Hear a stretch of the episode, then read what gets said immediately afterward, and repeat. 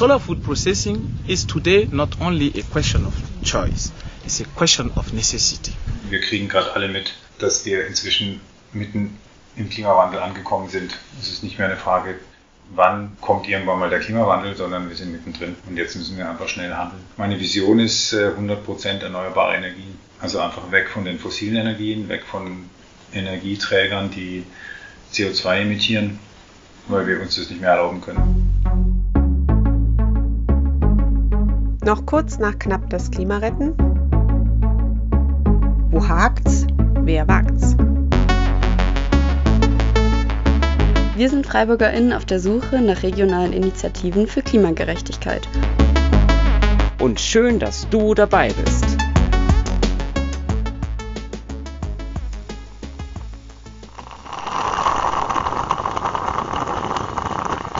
Gekochter Kaffee, gedämpfter fluffiger Reis, geröstete Erdnüsse, solargetrocknete Himbeeren, hergeboten Mangos oder auch rote Beete-Chips.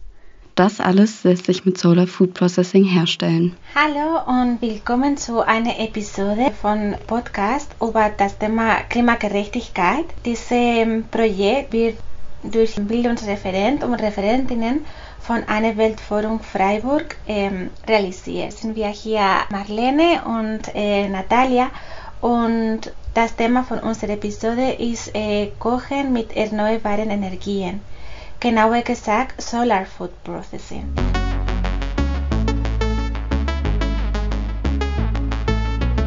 Das ist eine Methode äh, oder Prozess, bei äh, der Lebensmittel mittels der Sonne weiter verarbeitet werden. Durch diese Methode kann man entweder trocknen, backen oder kochen. Für diesen Prozess kann man verschiedene Solarkochen verwenden, da wir uns lokale Initiativen anschauen wollen, äh, haben wir uns äh, für die äh, Freiburger Verein Solaren Zukunft entschieden und wir werden gucken, wo, wo es hakt mit diesem Solar Food Processing. Doch was sind erneuerbare Energien nochmal? Zu Beginn wollen wir diese auffrischen. Die erneuerbaren Energien werden auch als regenerative Energien bezeichnet. Sie sind Energiequellen, die praktisch unerschöpflich zur Verfügung stehen oder sich schnell erneuern können. Sie unterscheiden sich von fossilen oder konventionellen Energiequellen zum einen dadurch, dass sie nachhaltiger sind, zudem sind sie effizienter. Das heißt auch, sie brauchen nicht Millionen von Jahren, um sich zu regenerieren. Mit der Zunahme der Bevölkerung und des Konsums weltweit und dem Wachstum von Industrien steigt auch der Energieverbrauch rasant an. Mit dem aktuellen Verbrauch, der nach wie vor weitgehend auf fossilen Energieträgern basiert, werden die natürlichen Energieressourcen in 50 bis 100 Jahren erschöpft sein. Zum Glück existieren aber auch verschiedene Arten erneuerbarer Energien, zum Beispiel Bioenergie, Geothermie, Wasserkraft, Meeresenergie, Windenergie und Sonnenenergie. Mit der letzteren werden wir uns heute mehr befassen.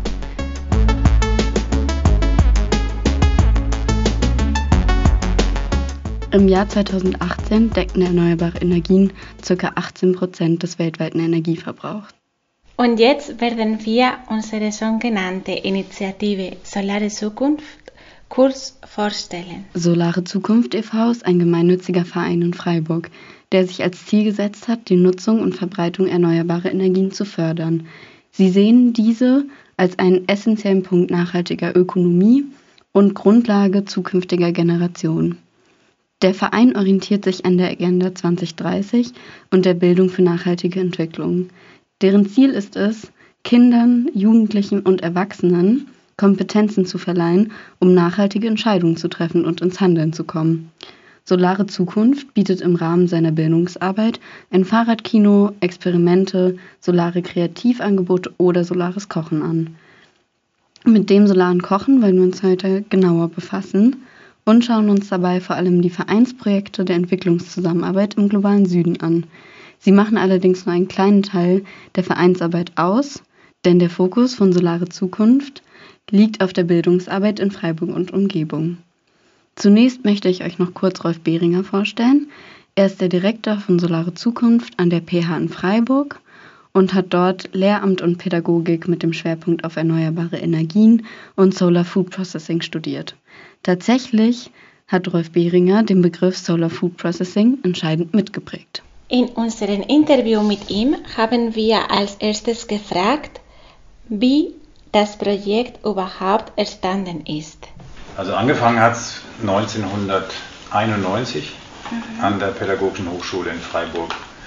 Da habe ich in einem autonomen Seminar Solaröfen kennengelernt.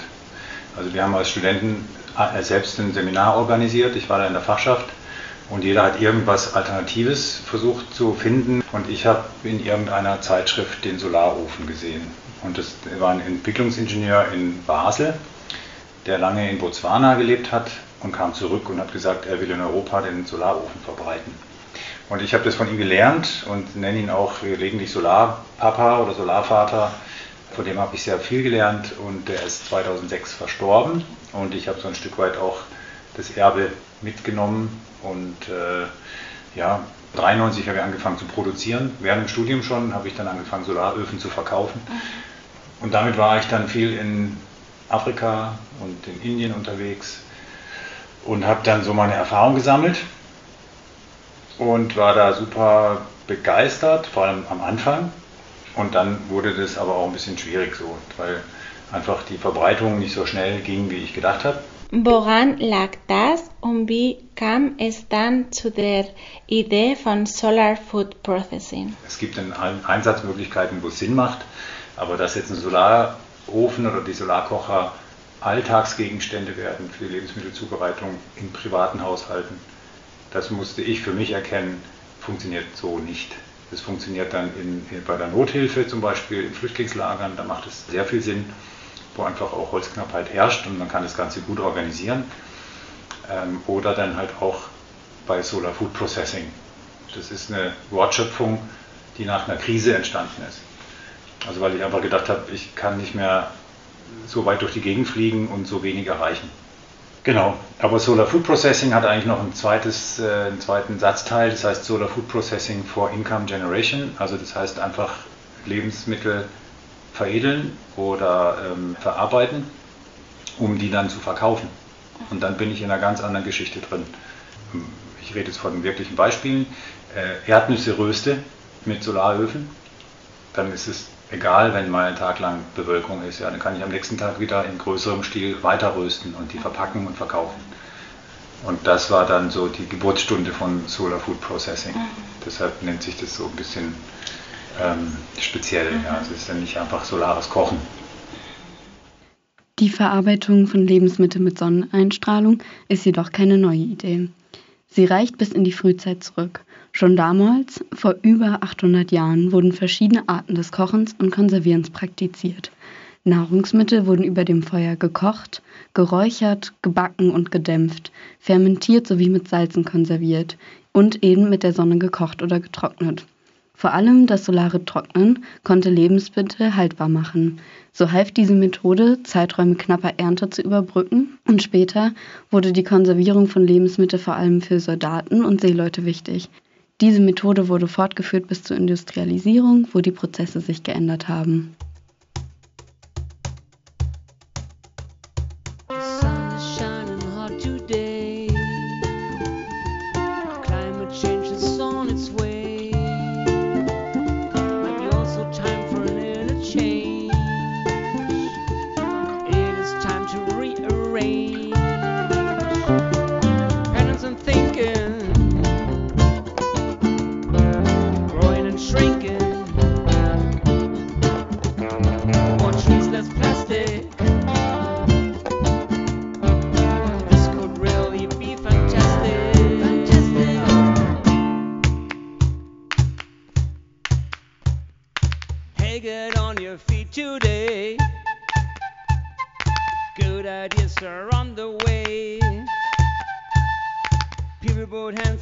together. Acting for processes by the hot weather. Doing things that really matter. Changing climate to the better. Act with us.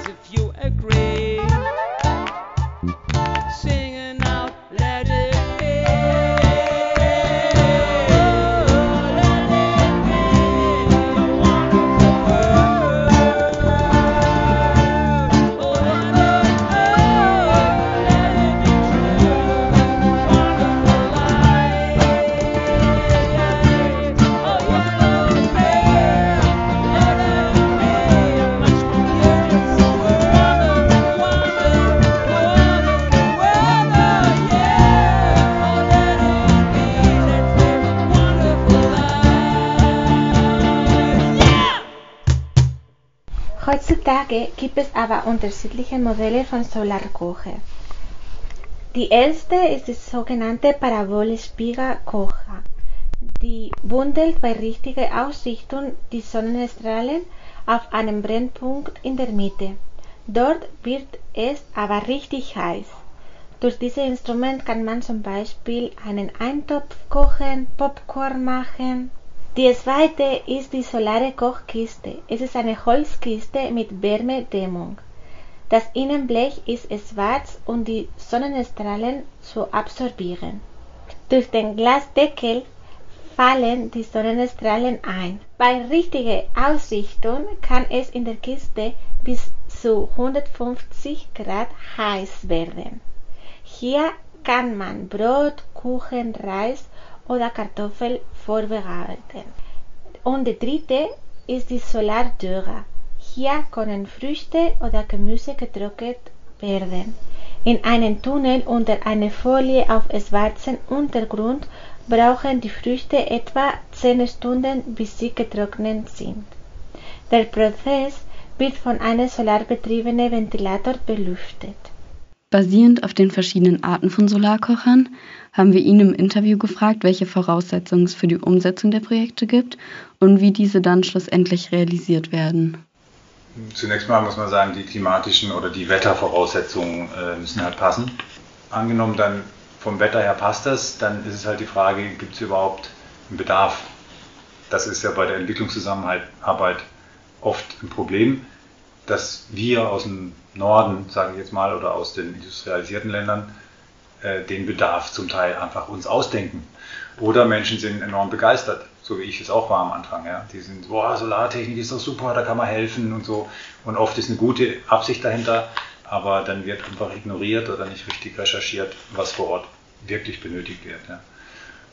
So, also das ist dann einfach auch tatsächlich ganz wichtig und da sollte man sich Zeit nehmen, die Voraussetzungen zu prüfen die Strukturen vor Ort? Ist es wirklich gefragt? Was gibt es denn für, äh, für Strukturen, um möglicherweise die Geräte selbst herzustellen? Also es ist so für mich eine Grundvoraussetzung. Also wir haben nie die Absicht gehabt, irgendwas zu verkaufen, sondern immer nur das Know-how zu vermitteln, das dann vor Ort selbst gebaut werden kann. Äh, das macht dann auch sehr viel Sinn. Ja, denn weil irgendwann im Idealfall ist man nicht mehr erforderlich, dann können wir es wirklich alleine machen. Und wir haben zum Teil einfach das Glück, Kontakte zu haben, aufgrund von, von internationaler Zusammenarbeit. Also da gibt es halt Konferenzen und äh, durchaus Freundschaften. Wir haben festgestellt, dass Freundschaft eigentlich eine super Basis ist, um Vertrauen zu haben, um Ziele zu formulieren, um sich gegenseitig wirklich zu unterstützen und auch um langfristig irgendwas zu machen. Heutzutage hat Solare Zukunft in Laufen circa fünf Projekte in Länder wie Burkina Faso, Togo, Tansania oder Mexiko. Ganz erfolgreich ist ein Projekt in Ghana bezüglich der Herstellung von Shibuta, die ganz wichtig ist für Produkte wie Süßwaren, Kosmetik oder Pharmaindustrie. Hier benutzen die Produzenten für die Herstellung solare Kocher sowie solare Trockner. Leider bestehen einige der Projekte nicht mehr. Deswegen haben wir uns gefragt, welche Schwierigkeiten es gibt und wie sie gelöst werden kann. Eine Sache ist, dass manche Projekte, wenn die jetzt im kleineren Stil stattfinden und nicht jetzt in einer großen Institution angesiedelt sind, dann, äh, dann ist es halt zum Teil auch sehr personenabhängig. Dann fehlt so die treibende Kraft. Wir hatten auch erlebt, dass, äh, dass sich politische Verhältnisse verändert haben. Manchmal kann es auch an Material scheitern, also dass man bestimmte Materialien braucht, die dann nicht oder nicht mehr verfügbar sind, um, um irgendwas herzustellen. Es gibt halt die guten Projekte, wo tatsächlich auch klar wird, damit kann man Einkommen generieren, indem man erneuerbare Energien und die Technik nutzt. Äh, die haben eigentlich eine super Perspektive. Da gibt es welche, die bestehen halt schon über 20 Jahre. Und andere, die gehen dann irgendwann unter. So, und das sind viele von den früheren Projekten. Also die keine Anbindung an, an Produktion hatten sozusagen. Die Hausfrau, die hat ganz andere Probleme. Ja, und die, die schreit nicht, juhe, endlich kommt da ein Weißer aus Europa und bringt uns einen Solarofen. Wir haben dann manche Solaröfen gesehen als Beauty Case, weil da so ein Spiegel dran ist. Oder, oder Hühner sind drin gesessen und haben dort ihren Platz gefunden. Und das ist dann echt nicht so schön. Ist natürlich auch so, dass unter Umständen die Menschen auch hoffen, dass es ihnen besser geht oder dass sie einen Vorteil bekommen, finanziell. Und äh, wir hatten auch Projekte, wo dann einfach auch Geld unterschlagen wurde und wo dann einfach auch ähm, das Vertrauen verloren ging, beziehungsweise das Geld auch nicht mehr da war, um, um das dann äh, durchzuführen, was geplant war. Und wie genau kann das garantiert werden, dass eigentlich die Infrastruktur bestehen bleibt und auch das Wissen nachhaltig weitergegeben wird? Workshops immer mit mehreren Menschen. Also jetzt nicht, dass da ein Mensch privilegiert ist und so. Das ist natürlich schon auch unter Umständen interessant, ja, so alleiniger Besitzer von, von diesem Wissen zu sein. Dann hat man natürlich wieder Vorteile, aber dann hängt es halt nur an der einen Person. Deshalb versuchen wir das immer mit mehreren Menschen zu machen. Vielleicht erwähnenswert, es gibt auch keine Lizenzen oder keine Patente. Jeder kann das bauen. Wir haben da auch extra ausführliche Baupläne gemacht und Bauanleitungen mit dem Ziel, dass es halt auch selbst gebaut werden kann. Und dann äh, natürlich, ich hatte immer versucht, länger vor Ort zu sein, um dann halt auch gemeinsam Probleme anzugehen. Das heißt, dann waren wir zum Teil echt auf den Märkten unterwegs und haben dann geguckt, was kann man nehmen, was kann man vielleicht umfunktionieren oder muss man irgendwas selber bauen und so. Und äh, da findet man aber immer eine Lösung vor allem mit den Leuten vor Ort, weil die, die kennen ja die, die Situation dort. Das ist sehr spannend, da habe ich sehr viel gelernt. Und nach den Schwierigkeiten wollen wir nochmal auf die Vor- und Nachteile von Solarkochern eingehen. Welche sind das denn, Marlene? So ganz grundsätzlich gesprochen für solare Energie, es ist eine freie Ressource. Das heißt, es ist nicht privatisiert und für alle Menschen zugänglich. Außerdem ist es eine saubere und emissionsfreie Ressource der Energiegewinnung. Und zusätzlich dazu können Krankheiten vermieden werden und vulnerablen Menschen kann dadurch eine andere Perspektive gegeben werden. Beispielsweise Frauen können arbeiten und müssen nicht mehr Holz holen und sind außerdem nicht giftigen Gasen beim Kochen ausgesetzt. Ganz entscheidend ist außerdem auch noch, dass es eine kostenlose Quelle der Stromerzeugung ist. Der weit bekannteste Nachteil hingegen ist, dass es keine dauerhafte Energiequelle ist, da es vor allen Dingen von der direkten Sonneneinstrahlung abhängt. Bei thermischen Solarkochern kommen mittlerweile neue Kocher dazu, die mit Solarstrom funktionieren. Und die Solarmodule sind günstiger geworden. Zum Beispiel gibt es jetzt einen Induktionsherd, der mit Solarenergie betrieben wird und somit kann auch nachts gekocht werden.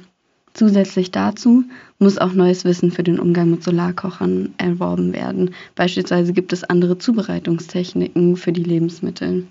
Außerdem dauert es auch teils länger, beispielsweise dauert es bei Solaröfen fast doppelt so lang. So ganz grundsätzlich können Nachteile jedoch auch immer mehr durch technische Entwicklung reduziert werden, zum Beispiel den eben genannten Solarstrom. Jedoch wird es dadurch auch teurer und ist nicht mehr für alle Menschen zugänglich. Durch die Vorteile ist es bei uns die Frage aufgekommen, inwiefern trägt Solar Food Processing zu mehr Energiegerechtigkeit bei? Also Energiegerechtigkeit, da denkt man ja an die Verteilung wenn ich halt Energie aus dem Boden hole, also fossile Energien aus dem Boden hole, dann, dann hat jemand da einen Besitzanspruch und sagt, ich hole es raus und ich verkaufe das. Also habe ich da die Finger drauf. Wenn ich aber Solarenergie nutze, dann ist es einfach, hoffentlich bleibt es so, ist es nicht reglementiert. Das heißt, die Sonne scheint und wenn ich ein Gerät habe, was die Sonne nutzen kann, äh, auf unterschiedliche Art, dann trägt es natürlich enorm zur Gerechtigkeit bei, weil die Menschen haben einfach Zugang zur Energie. Die Frage ist eben, hat jemand ein Gerät, um die Sonne zu nutzen? Das ist dann wiederum die Frage nach Gerechtigkeit. Aber was die Energiequelle anbelangt, äh, sind die erneuerbaren Energien ein, ein, einer der wichtigsten Beiträge zur, zur Energiegerechtigkeit oder überhaupt in Richtung Gerechtigkeit. Weil wer Energie hat, kann vieles machen.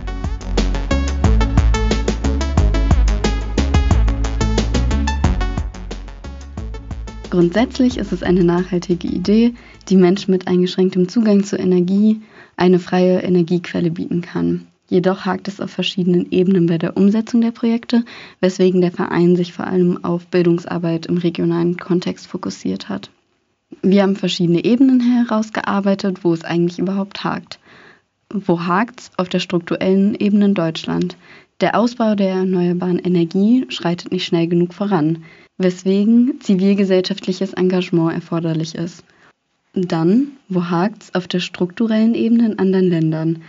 Teils kommt es zu politischen Instabilitäten, weswegen die Projekte nicht fortgeführt werden können. Wo hakt's auf Vereinsebene? Einzelne Projekte sind personenabhängig und die finanziellen Ressourcen reichen nicht aus. Es fehlt zum Beispiel an Material. Auch werden die Angebote nicht immer wahrgenommen, wie erhofft. Und es kommt zu Vertrauensverlusten in der Zusammenarbeit. Hinzu kommt ein moralisches Dilemma.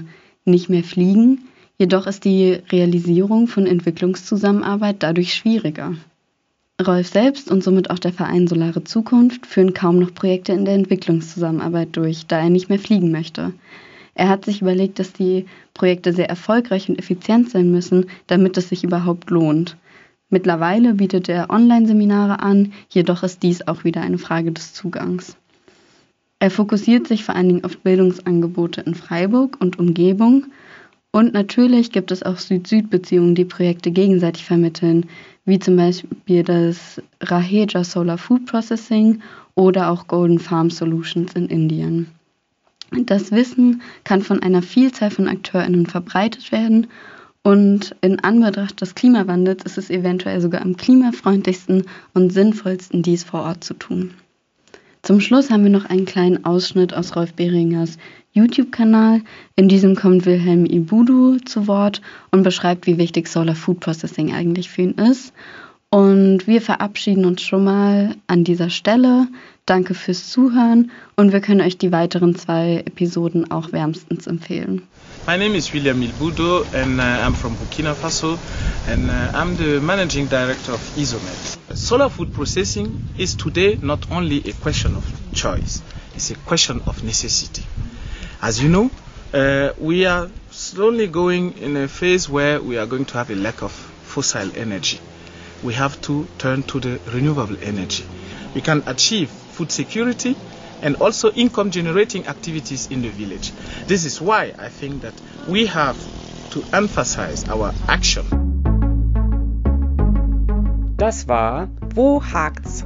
Und wer wagt's? der Klimapodcast des Eine Weltforum Freiburg. auf der Suche nach regionalen Initiativen für Klimagerechtigkeit.